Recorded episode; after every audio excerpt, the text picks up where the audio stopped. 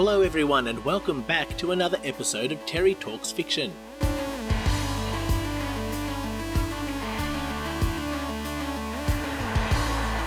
So, as it turns out, reading and fully reviewing a 1300 page book is not as simply done in a week or two as one might have thought. Due to that, I'm going to be temporarily shelving my review of Brandon Sanderson's Rhythm of War, and today we're going to talk about another book instead the Lighthouse Anthology. Or I should say, Lighthouse an Anthology, which was produced from a bunch of different Australian writers following a discussion that they held during the 2019 GenreCon held in University of Queensland in Brisbane.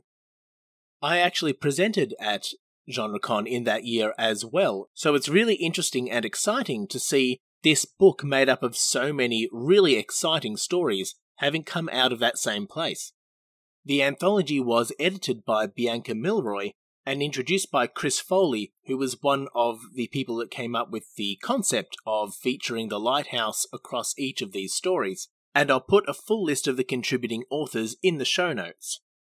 Safe to say that if you're a reader of Australian speculative fiction, there'll be a name or two in there that you'll immediately recognise.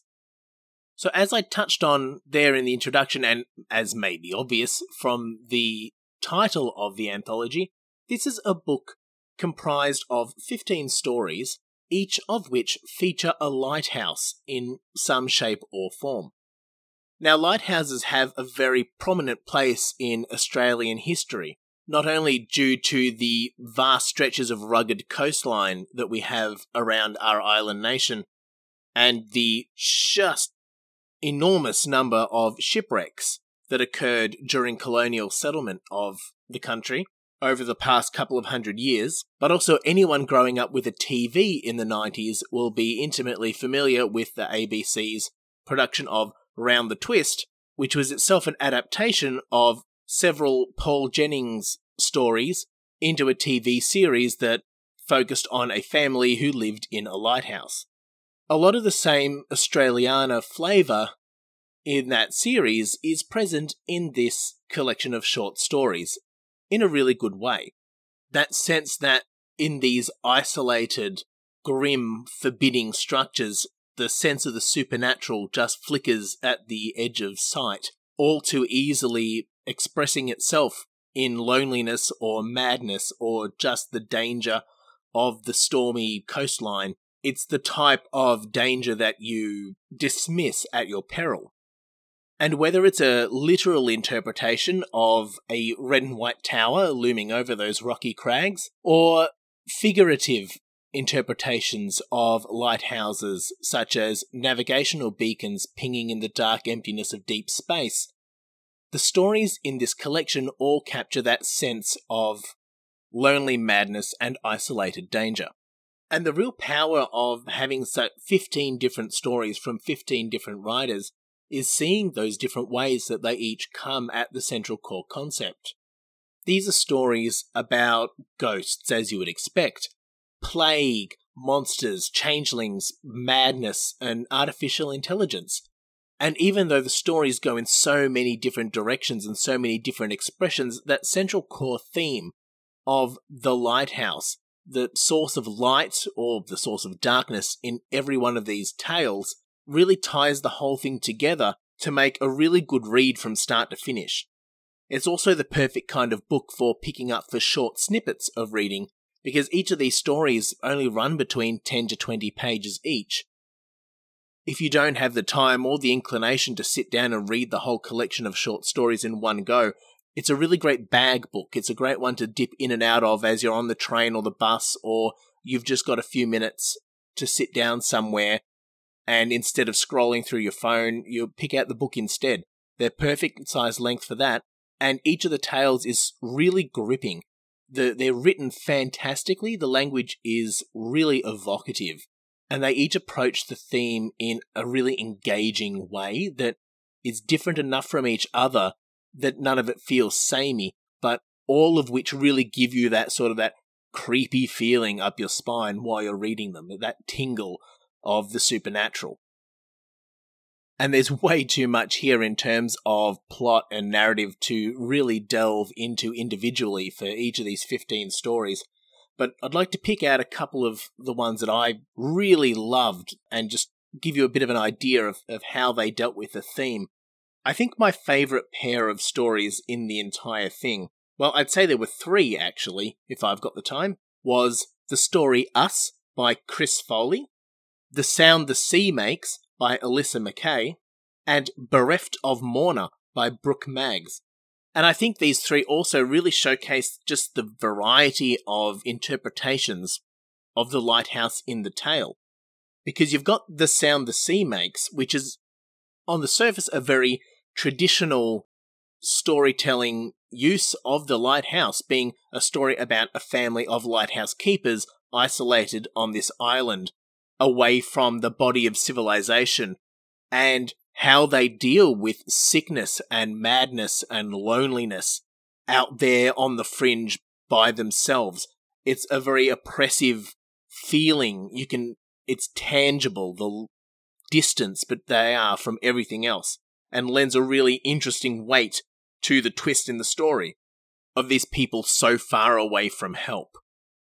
And the other two stories, Us and Bereft of Morna, take a science fiction approach to the concept of a lighthouse, take a science fiction approach to the narrative, one altering the concept of the lighthouse into the navigational beacon uh, alluded to earlier, and the other being just a sci fi story which happens to take place nearby a lighthouse.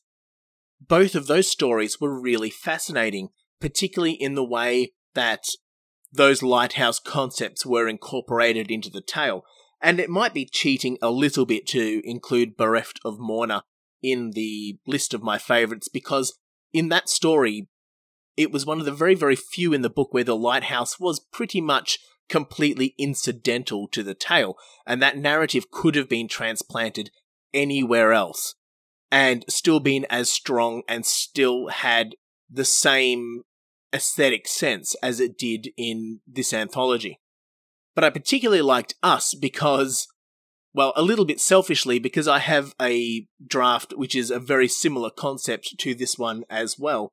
But the idea of a navigational beacon in deep space being called a lighthouse is something that I just fascinates me and I think is a really wonderful term that is perfectly within what you would expect people to develop and name as we become a spacefaring species and stretch out into the wider universe.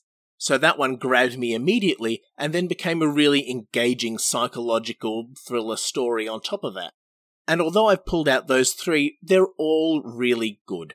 And they all really reflect, well, they reflect some very similar themes. In the introduction, the anthology organizer Chris Foley has noted that he found it interesting that the stories share a common thread of relationship, even though that wasn't one of the parameters that were set by the boundaries of the anthology. And I can see that in these stories. There is a definite thread of relationship, different types of relationships for people and places, between people as well. But when I was reading it, I really, really saw this deep exploration of change, this commonality between each of these stories. Because when we think of lighthouses, part of what gives us the aesthetic that they have now is the just the tragic beauty of something old being superseded by the new, but still remaining, still standing there as this sort of constant reminder that it used to be something that was really important. It was the last barrier between life and death for those boats that were out on the stormy seas, but now it is completely irrelevant because we've got other navigational systems and sonar, and one of the stories, in fact, deals specifically with a lighthouse keeper communicating with boats that are piloted by artificial intelligence and no longer need to have a lighthouse at all because they're completely automated. and running on completely autonomous processes. But the lighthouses themselves are still there. And whether people might renovate those or change the way that they're used, that never ending grind of technological obsolescence and just the pathos of seeing these lonely, beautiful, sad structures as that reminder of the past is something that's present in across all of these tales as well. And it's really fun and it's really engaging to just to sort of wallow in that in that sense of pathos as you're reading and just have that sensation of how the world turns and changes around these monuments to human life.